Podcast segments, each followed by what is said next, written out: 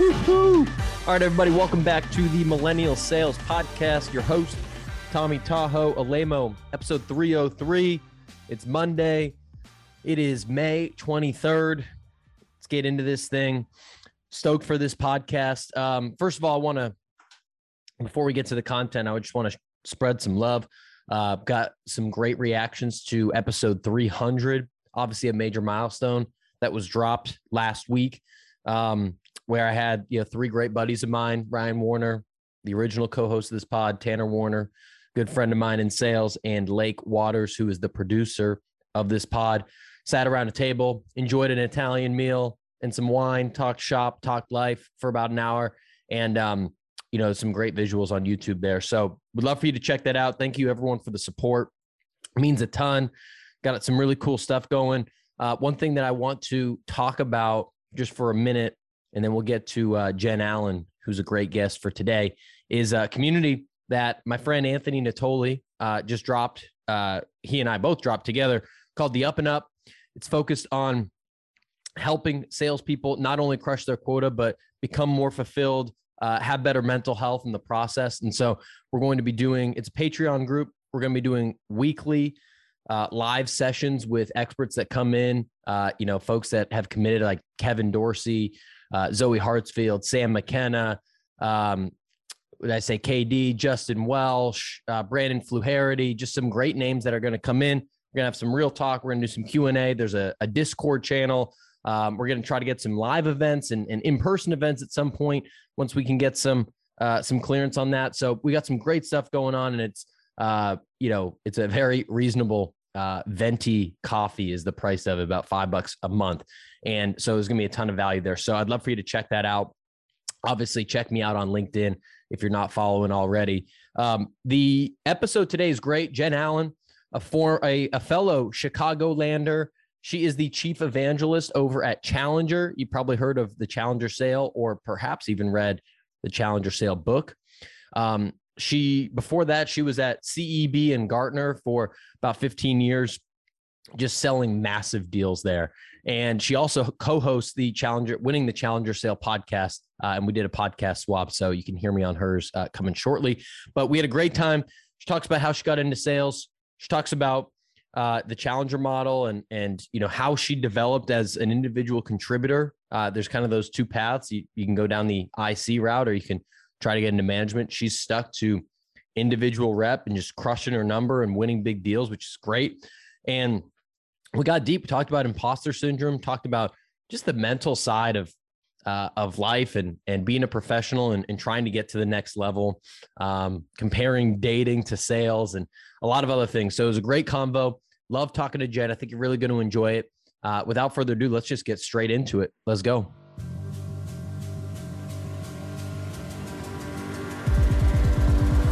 All right. Next up on the podcast, we've got the chief evangelist over at Challenger, Jen Allen. Happy Friday, Jen. Welcome to the show. Happy Friday, Tom. Thank you so much for having me. I'm so excited. I'm stoked to have you on. If for nothing else, we got two Chicago, do we call you a Chicago land? Is that what people say? Or what do you, if you're in the suburbs, what do you consider yourself? I think unfortunately it is Chicago land. I might as well just say the glaring thing on my forehead. I live in the suburbs now. But yes, that's right. Well, it's close enough. This is the first podcast since moving here with a fellow Chicagoan or Chicagolandian or however you say it. So I'm pumped to meet you and pumped to have you on. Thank you. So to kind of kick things off, I'd love to hear, I know you grew up in Pennsylvania, went to Penn State, and then got just straight into sales, it looks like, straight from school. So I'd love to hear, what was that path? Did you always know that you wanted to get into sales? Did you have a family member that was in there, or what was kind of the original path? Yeah, I'm always curious of those people who just were like, I always knew I wanted to be in sales. I was the antithesis, right? I'm always, when we ask this question on our podcast, it's rarely like, I grew up as a little girl thinking just, when can I carry a bag?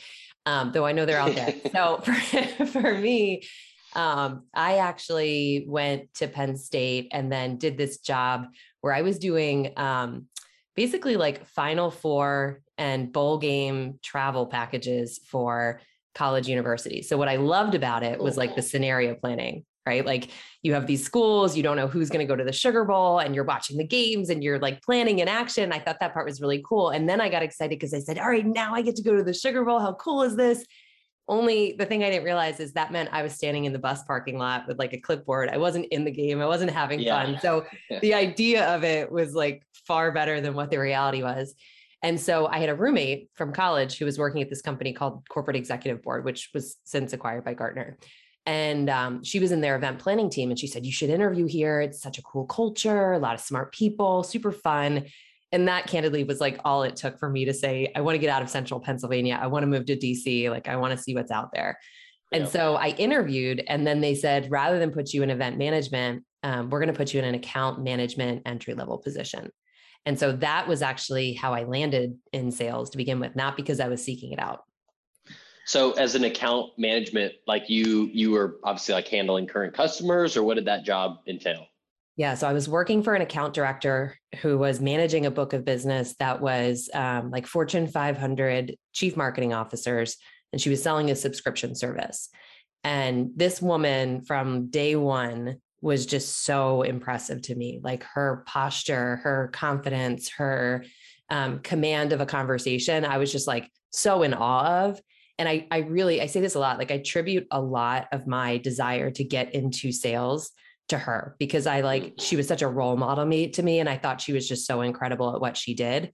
So my job for her was simply scheduling meetings with these CMOs to try to get them to utilize services they bought, or schedule a renewal call for the service subscription, things like that. And so it was kind of like a safer entry point into sales. I wasn't cold calling per se, except in the instances where we had contact turn and I was trying to engage the new person. But I loved getting into sales that way because it allowed me to understand, how do customers use the product? What do they like? What do they not? And then that sort of shaped how I talked about it to other people when they were like coming in new to the role. So it was in my mind, kind of a safe entry point.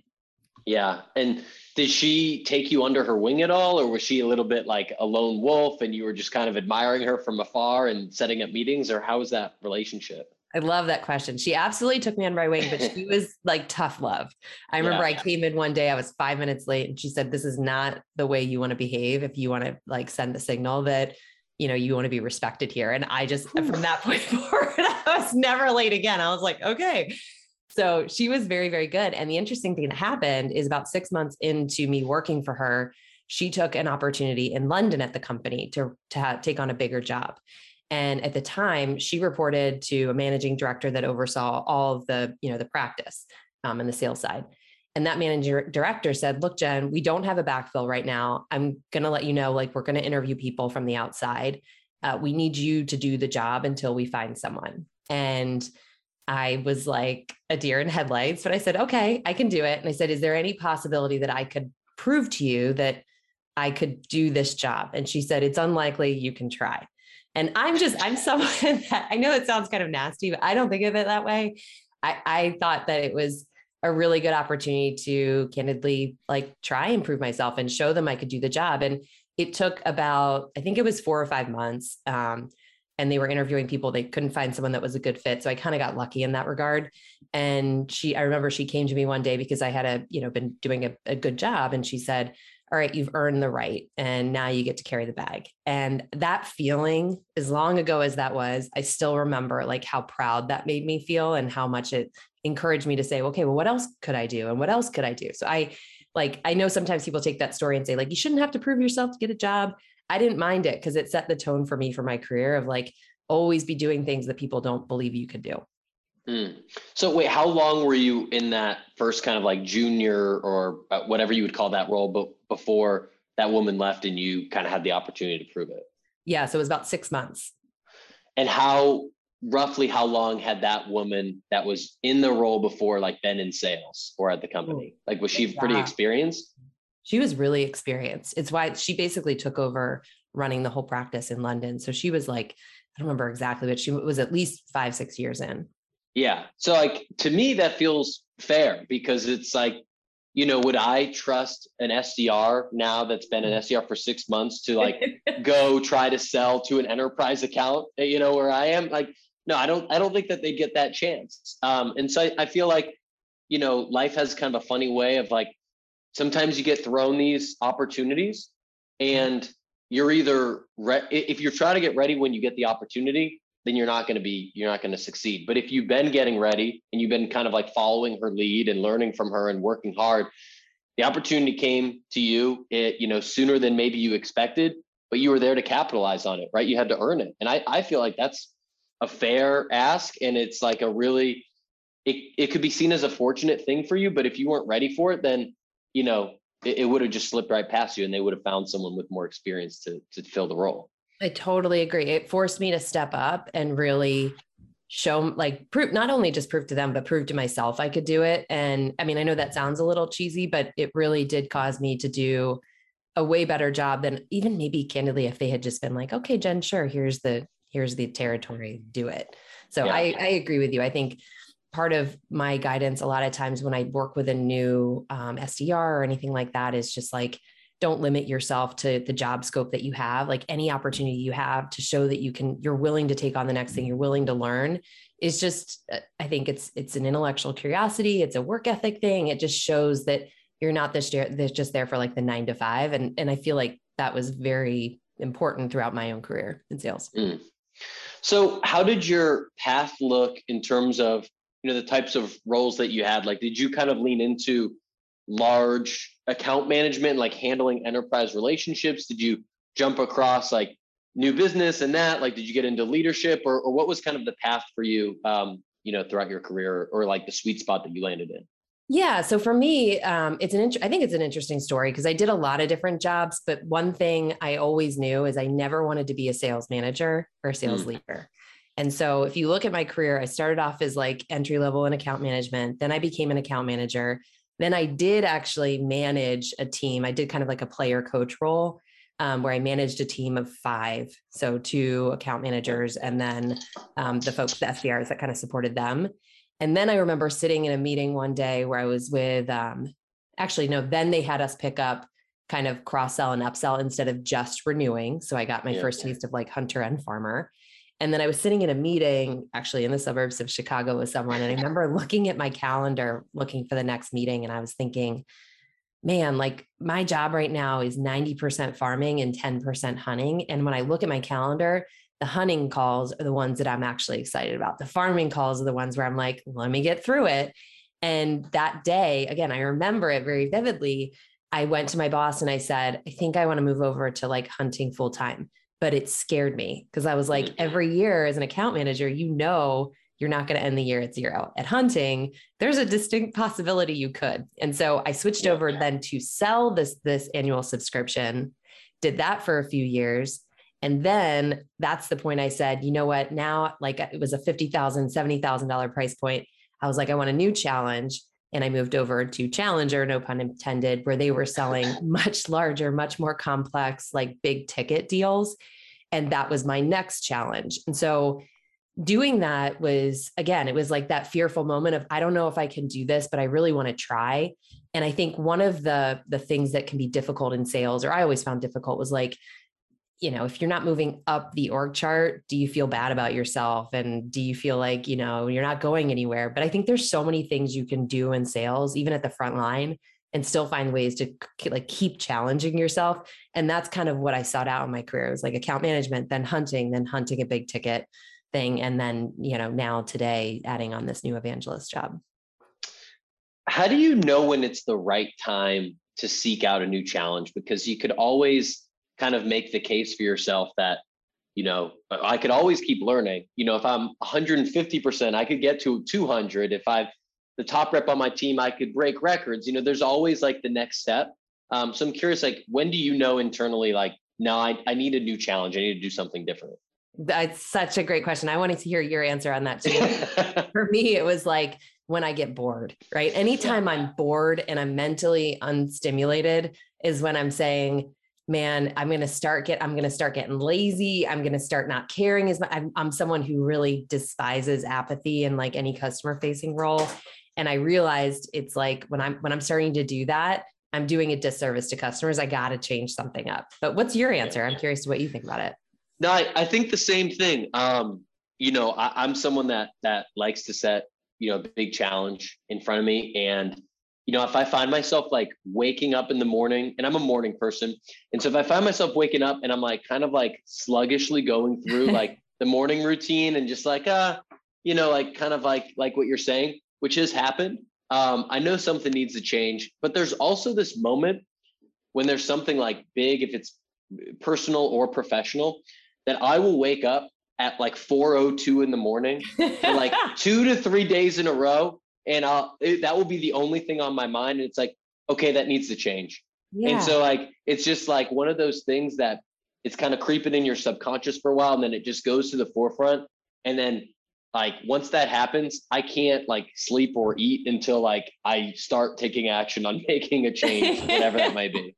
I love that answer. I think that's like a very real thing. Yeah. Yeah, for sure. And I'm curious, a lot of the folks I've had on the show, have differed in their aspirations and like wanted to get into management or leadership. And it was pretty clear to you that was not an interest of yours. I'm just curious why that is and like the type of satisfaction that you get, you know, year after year of being an individual contributor and being able to kind of, go after your own goals in the way that makes sense to you and is fulfilling to you.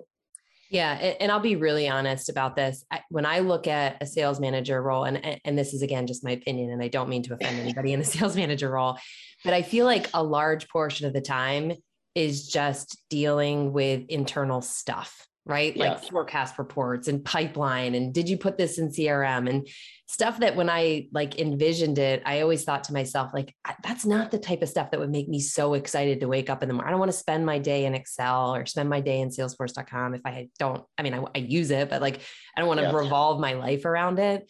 And the thing that I love about being customer facing all the time is that there's always a new challenge. Like I'm someone who just firmly believes you cannot master sales. I loathe the term sales expert because I think customers are changing so much. The environment's changing so much. I just think it's really hard to get bored in sales. And if we're bored, it's probably because we're just relying on what worked for us last year. And we're not really looking out and saying like, what's new, what's different? How do I change? So I just never found myself getting bored with sales because there would be so many things I would mess up, learn from, do differently, get excited because it worked, start that process all over again. Yeah. Yeah. No, I think that's super true. And I feel like even oftentimes maybe people get into management roles because they just think that's the next step. And they just kind of follow like, well, I don't know what else I'm going to do. But there's a lot of folks that, you know, are individual contributors their whole careers and get to the highest point and they're selling, you know, 7, 8, 9 figure deals. You know, if you're financially driven, bringing back major paychecks and, you know, are able to kind of have more time spent doing, I guess, valuable activities. You could make the argument that your time is probably spent, you know, with customers and with prospects more than a sales manager, where a lot of it is like, you know, internal calls and doing a lot of, you know, for lack of a better term, kind of like a lot of bullshit. That's a good term for it. Yeah, Tom, I like that. And so I feel like it's important for folks to kind of understand like what is going to actually drive them. And there's a good path in either direction. Yeah. And I think, you know, if you want to be a sales leader, you have to have sales manager on your stops, right? Like you have to do it. So I think if it's in pursuit of, I want to get to the next thing and I, you know, it's really, really important to me. I want to run a sales organization. That's an awesome aspiration. You're going to have to go through some of the jobs that were like, I often describe sales managers as like you get all the complaints from the bottom and you get all the complaints from the top and you just have to manage it all, right? Like that's a tough spot. I admire sales managers and I admire the ones I know because they have to go through a lot of that stuff. So I don't want to negate anybody from going down like the manager or leader path. But I think what you said really rings true to me. It's you don't have to take that path. You take that path when you're super passionate about your destination or you're super passionate about managing and coaching people. Like I wish the world was a place where the only people that got into management were people that were just like obsessed with teaching and coaching, because I think we wouldn't have as many coaching problems as we do. That's super true. Now that I think about it, frontline sales managers are kind of like the BDRs of leadership, where it's like, I just feel like they have to deal with like so much bullshit and there's like a ton of work, but it's a necessary stepping stone most of the time to get to where you want to get to. Totally. So that's my new theory. I love it.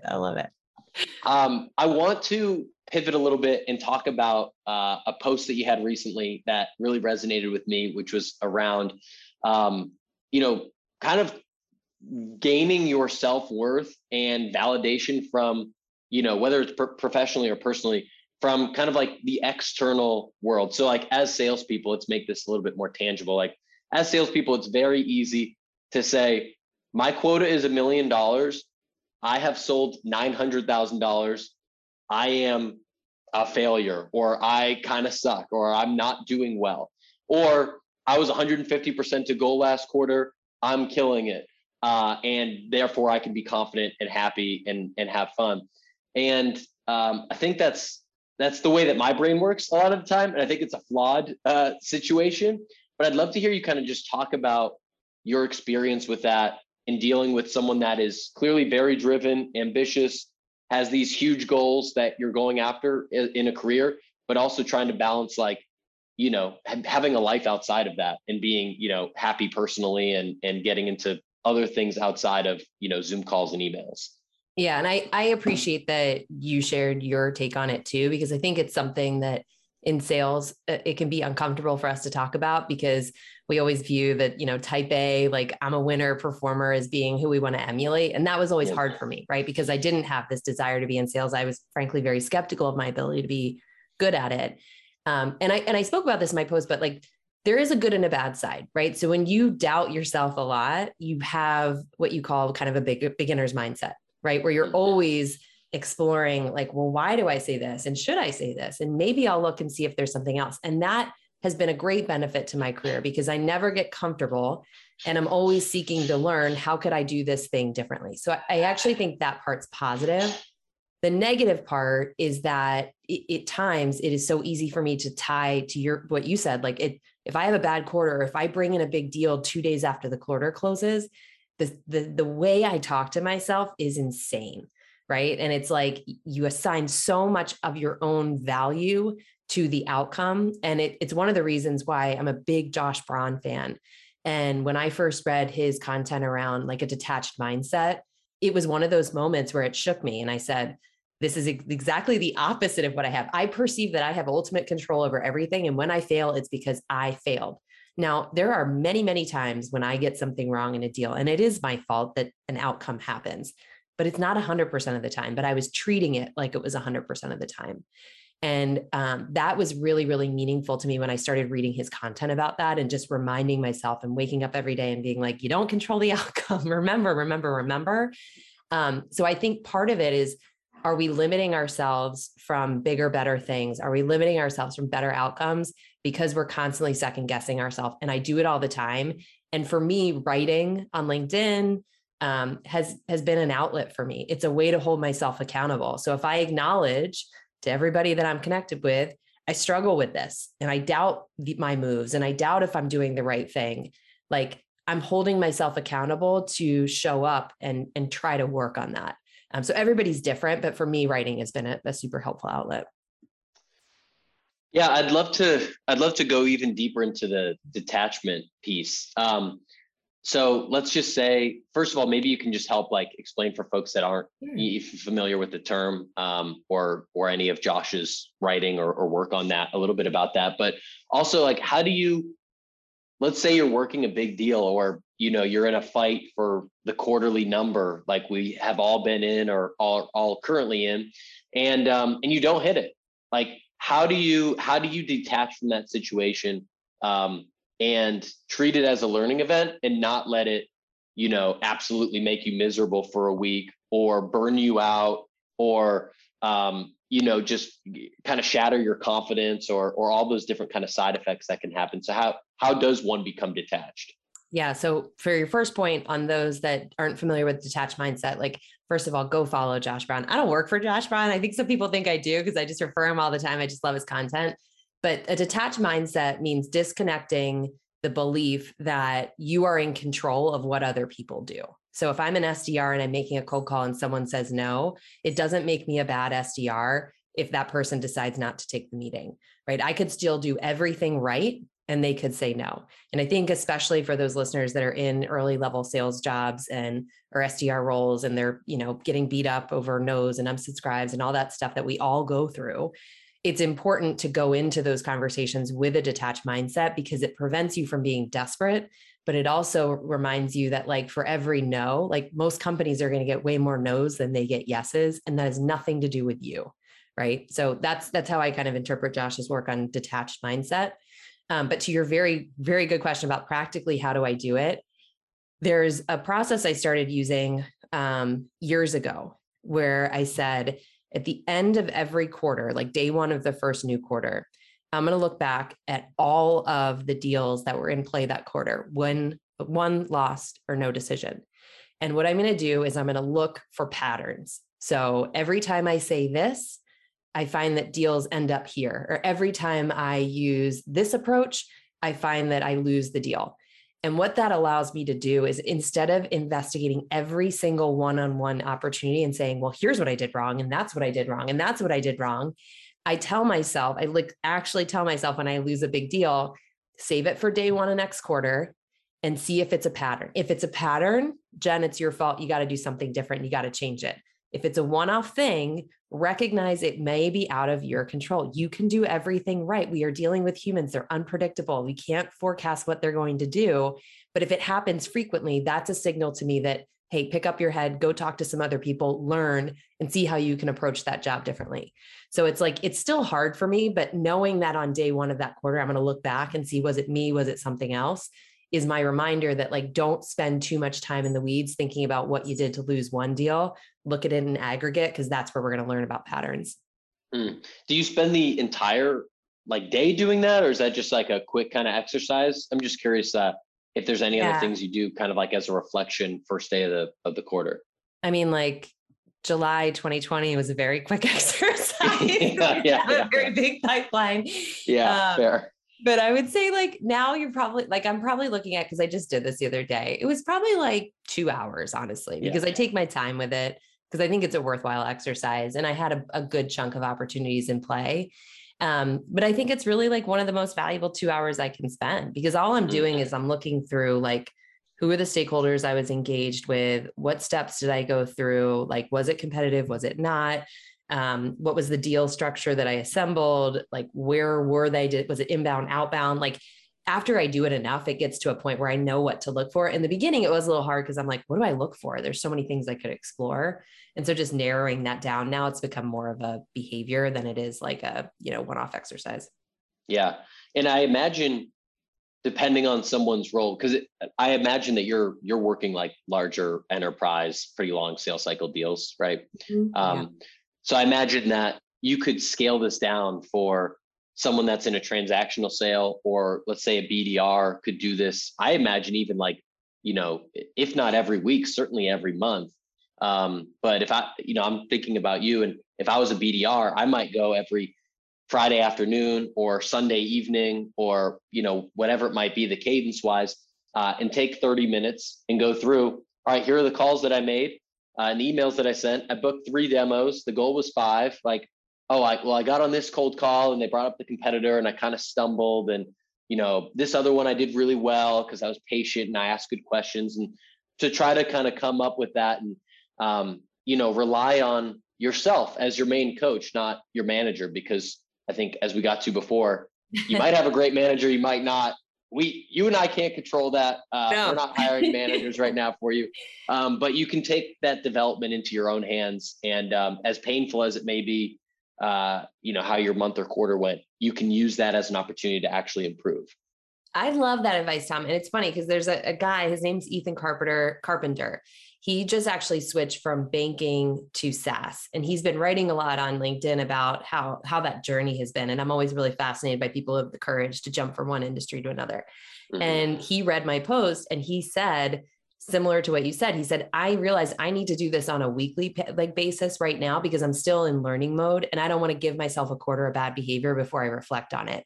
And I think especially what you said for SDRs, the thing that like pains me is how there are still organizations out there who are just like hammering the activity and volume play. And it's just about how many emails you send and how many calls you make. because I do think that really sets sellers up for fail, or SDRs up for failure later on when you carry that mindset throughout your career. And so even if you're working in a structure or culture like that, I love the fact that your guidance is like, even if your manager's not asking you to do it, just do it, because you start to realize, like in my own deals, I realized I was getting a lot of interest up front, but then when it came time for a stakeholder to do something, it was like, it would drag on and drag on and drag on and drag on. And what I realized was like, I was not making the cost of an action, like doing nothing, painful for them. So it felt like this thing that if and when I want to completely blow up our methodology, like I'll do it, but there's always going to be reasons that I don't want to do it. Like maybe we have another change, we're implementing a new CRM. Like, I don't know, people think I'm crazy if I want them to do all this extra work. And so it taught me, like, I have to be super sharp about every single sales cycle. I got to teach them the cost of inaction. And sure enough, once I started doing it, I stopped seeing that problem as much. So if you're an SDR, like look at the emails you're sending, look at the responses you're getting. We learn so much from pattern recognition. It's one of the best tools you can have, and it's free, and it's like in your control. And if you are, whether you're an SDR or an AE, if you're doing that exercise, you know, I would suggest even bubbling that up to your leadership and saying, hey, I took the time to take, you know, 30 minutes at the end of the week or an hour at the end of the month. I identified, hey, look, I was 86% to goal, but here's what I did well. Here's what I'm going to improve on. And I'll email you the first of next month and let you know how I did on some of those changes. And for anyone that wants to move up quickly, whether you want to go up the enterprise path, you want to get into management, I think that's a great way to, you know, separate yourself if you're early in your career, because 99% of people aren't thinking like that. That's such amazing advice, to do things like that you haven't been asked to do. Show a commitment to like constant learning. And I think for me, for others that I respect, like that's one of the characteristics it's really hard to teach someone, is just the desire to, and the hunger to keep like bettering yourself and figuring out different ways. And then to your point, like imagine a leader who then has all of that information from their team and is able to say like, hey, at a really high level, maybe you haven't encountered this yet, but Jane learned this. And then we're constantly teaching. Like that in my mind is like high performance culture. Yeah, absolutely. I want to get to swipe right sales because that was part of the same post, if I'm not mistaken. And that was one of the more clever, like I could already see that becoming like a, I don't even know if that would be a product or a podcast of its own or whatever, but I'd love for you to enlighten us a little bit on like where your head's at on the swipe right sales mantra.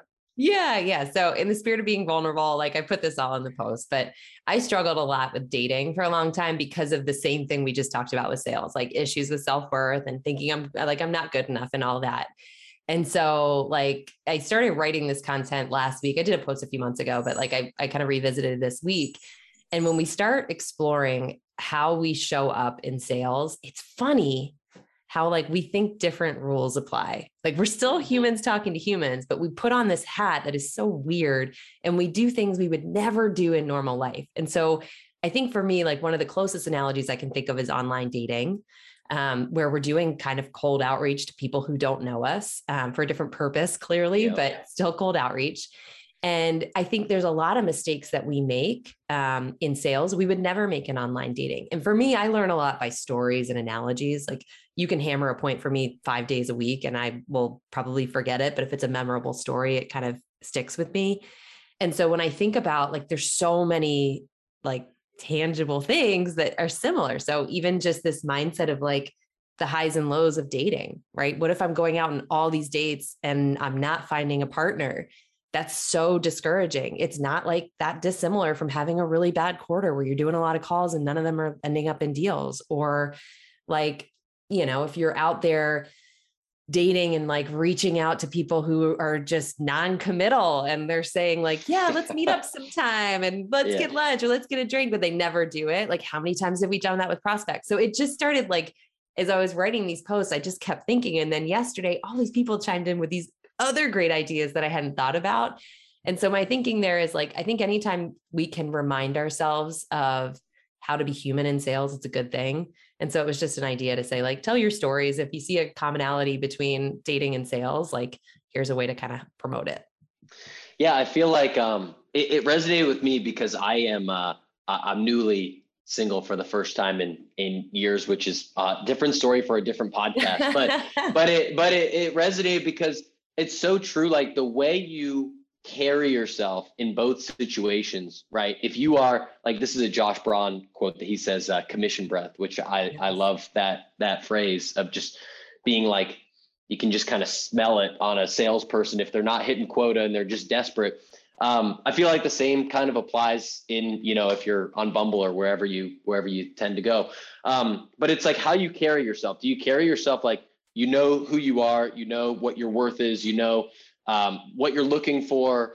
And if you stagger from either of those and you know try to become someone that you're not, and I think something in sales in particular that really takes a few years, at least took me a few years, is really to like understand, you know, what your strengths are and be like an authentic seller and kind of lean into, you know, whatever it is that makes you, you, if you're funny or if you're serious or you're data driven or whatever it might be. And there's like an explosion of growth that happens as a salesperson when you are just like, this is me. And like, you are a CRO or a CIO and you've been doing this job longer than I've been alive, but like, I've got something to say, and like, I'm going to ask some good questions, and I know my shit well enough to at least like have a conversation with you. And like, let's see if this is a worthwhile, you know, kind of path to go down together. And until you get to that point, I feel like there's a huge limitation that you can have as a salesperson. Like what you just said hits me. Like, I remember I thought I had to use these big words and I thought I had to use all these buzzwords. And half the time I didn't even know what it meant. I just knew like, this is what people say. And there was, I remember the first time I let my guard down with a chief sales officer, it was exactly what you said. Like all of a sudden the tone of the conversation changed and it wasn't desperate Jen trying to convince you to do something. It was like two people talking to each other that have very different circumstances, very different life experiences. But you're right. Like if we don't feel confident that we have something of value to add, we should never be sending that email or picking up the phone. The reality is we do. And like, I'll tell a really quick story. This is from one of our clients who said, you know, it's like, you have this like lack of confidence from sellers. And so what they show up and do instead is say like, I'm going to ask all these questions to try to, you know, show that I'm very curious in you.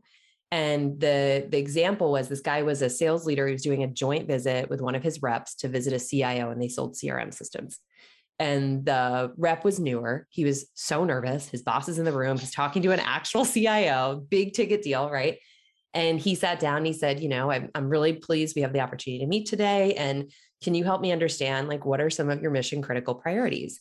And the guy like looked at him funny and the sales leader was sitting right there. And he said, first of all, you talk to more CIOs in a week than I will talk to in a year. Like, why don't you tell me what I should have on my mission critical priority list? And by the way, that's not the language we use around here, right? And it was just like that seller was doing everything they were taught. They weren't out of line, but it's like that sales leader walked out of the room and he said, man, like that's when I had this moment that I got to help my people feel more prepared in these sales calls because they're showing up looking naive. And I thought that was super powerful. And I think even just knowing as an SDR or a newer AE that customers want, they're looking for to be taught, they're looking for things to help them. It's okay to have an opinion. It's okay to have a point of view. What's not okay is just showing up and asking the customer to do all the work for you, even though that's what a lot of sellers are taught to do. Mm. How do you combat that? If I'm a chief sales officer and we have our first meeting, like how do you, yeah, I can look on your LinkedIn and see that you know what you're talking about, but let's say I'm showing up blind. Like, how do you come in, you know, hot out of the gates and prove that? Yeah, it's a great question. And for me, like, obviously I work for Challenger. Prior, like, I will be very honest, before I heard about Challenger, I was what we kind of call a relationship builder, where I was always just looking to be like super likable and accessible. And now that you know my story, this all adds up, yeah. Right? And for me, Challenger was super hard. It was super different. I'm just not a natural Challenger. But what I realized is like 08, 09 happened. And then all of these really nice conversations and happy customers, they disappeared, right? And I had nothing to say to them. And it was a moment where I was like, am I cut out for this? Is the world going to be different? Is sales going to be different? And that's when I learned about Challenger. And so in my mind, what I got really wrong about Challenger at first is I interpreted as go in and tell sales leaders, this is what you don't get. And I will tell you, if you want a very fast way to never get a second meeting, like that's a path to success. Yeah. It was just like, that tone doesn't make any sense. Like, who wants to come in and have a conversation about all the reasons I'm wrong? Like, it's an offense defense thing. It just doesn't work. It doesn't yield success. What I learned is it's about coming in with a hypothesis that you can back up, and being curious about whether or not that problem occurs in their business and how they see it, right? And this is something I think especially important for anybody who's selling to an executive level. You cannot never meet someone and come in and then tell them they've got everything broken. It's just, it's not going to fly. What you can do is say, like in my example, I'll be very, very specific. One of the things that we've studied a lot is just how many deals in a pipeline die because the customer just says, you know what, forget it. Like, I know we don't have the best approach for doing this, but it's better than nothing. It's better than what I'm going to have to go through to buy your things. I'm going to stick with what I do. So we call that like no decision or status quo. So instead of going to sales leaders and saying, you have a status quo problem, you have a no decision problem, and being like condescending, I'll go in and I'll say, you know, what's really fascinating is we always think about like why we lose for price and why we lose for competitors, but have we ever actually sat back and explored how much of our pipeline we're losing just to customers' risk aversion, right? And then we have a conversation like, hey, our research suggested it's 38%, but have you ever looked at it? Do you have a way of analyzing your win-loss data to figure that out? And you're opening up a conversation. The thing I think I like the most is it's a conversation they often aren't expecting. They would expect me to come in and say, you know, do you have the best sales training program that you could have? And that's a boring conversation that would get me pushed down. But if I'm helping them analyze their business, look at their business in a different way, candidly, like that's a conversation I could have with any sales leader. It requires zero prep. Now, I don't like doing zero prep, but you could do it that way, right? Yeah. So I think one piece of advice is for anyone that's selling or an SDR, know what the alternative to using your product is and find a way to expose an underappreciated risk or cost by doing it that way, because that's a really cool way to start a conversation. Yeah. And having like a real data point, like that 32%, that company might not be 32, it could be more or less, but that's the industry. And it, at least, you know, it wakes you up. If you go to any sales leader and say, hey, 32% of your pipeline, like you don't even know what's going on there, or I'm curious if you do, like that's a huge issue. And so you can tweak that depending on whatever it is that you're selling, but have that data. That's not, hey, we help all these customers do A, B, and C. It's like, no, here's just the problem. If this is a problem, let's talk. If it's not, if you already know what you're doing there, then cool, that's great. You're way ahead of the pack, and you know, I'll carry on somewhere else. Reach. And that's the thing. Like, I love it when customers are like, it's not 38%, it's 40 or it's 20. I'm like, cool, well, let's talk about that. It's still a big number. Like, and that's exactly it. And I think a lot of what people sellers can get feared about. And I've had the same fear as well, is like, well, what if I say the wrong number? Guess what? Like, that's okay. It's just opening up a conversation, which is cool. So I love the way you put that. Yeah, totally. Let's get to some rapid fire so some people here can get to know you a little bit better. So first up, we're big learners on this podcast. We're big readers. I'm not sure if you're a reader or not, but if so, I'd love to hear any books that have really, you know, made an impact on you, either as a salesperson, as a human being. Any topic is fair game, but just curious if any few stand out. So I'm going to admit something in the interest of being vulnerable and honest. Let's hear it. I have not read a book in years, and I'm embarrassed and ashamed of that. I am a fast information. Like, it's why I'm so obsessed with LinkedIn, because I love bite-sized stuff. So I'm not going to give you the answer to your question. I am going to say that I think Josh Braun, Will Allred at Lavender, Bilal Batrawi, who's with GTM Buddy, are three of the people that I admire most. I learn the most from, and not just as it relates to sales. What I especially like, and you'll relate to this too, because you know Josh, like Josh is always lifting things up. It's not just all about sales. It's about like how we show up in our lives. So I embarrassingly have not read a book in way too long, but that's my version of learning. Okay, we'll take it. Funny you bring up Will. I had a conversation with him this week, and I was asking him to build Lavender into some of the dating apps so they could test what your opening line should be on some of these. And so I'm trying to give him some product feedback. I don't know if he's going to bite, but I thought that would be good. That's hysterical. We have him, we're interviewing him like in an hour for our podcast. I'm going to bring it up again and say, Tom told me about this. Yeah.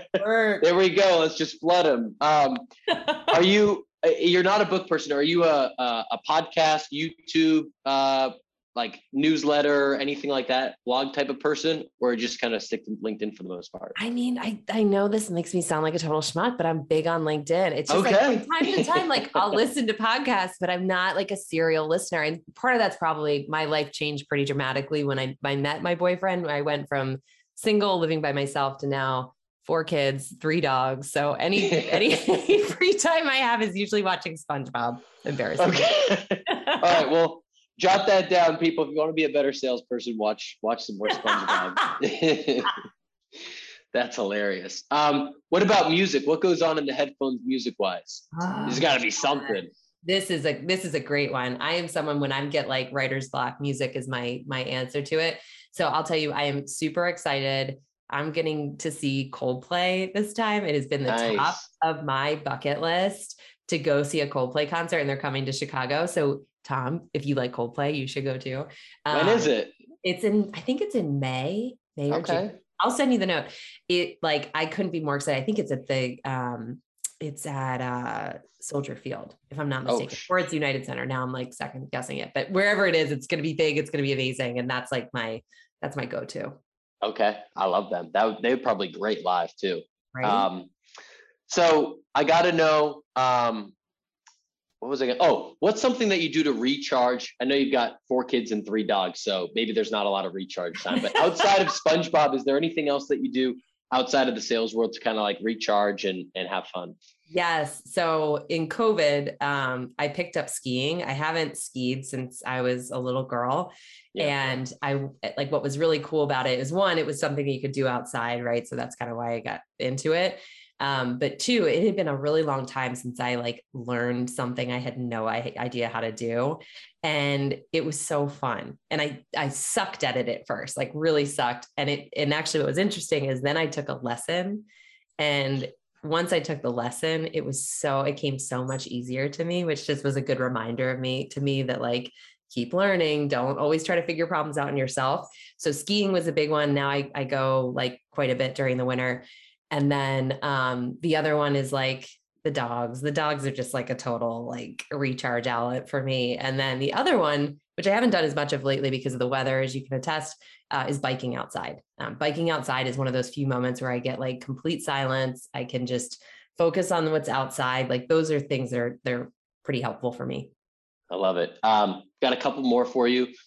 You said that writing is, something that you like to do to kind of process information. Any like writing tips you have, or like a routine that you have? Do you just kind of like sit down and go for it, or is there anything in particular that you do? Yeah, that's a really good question.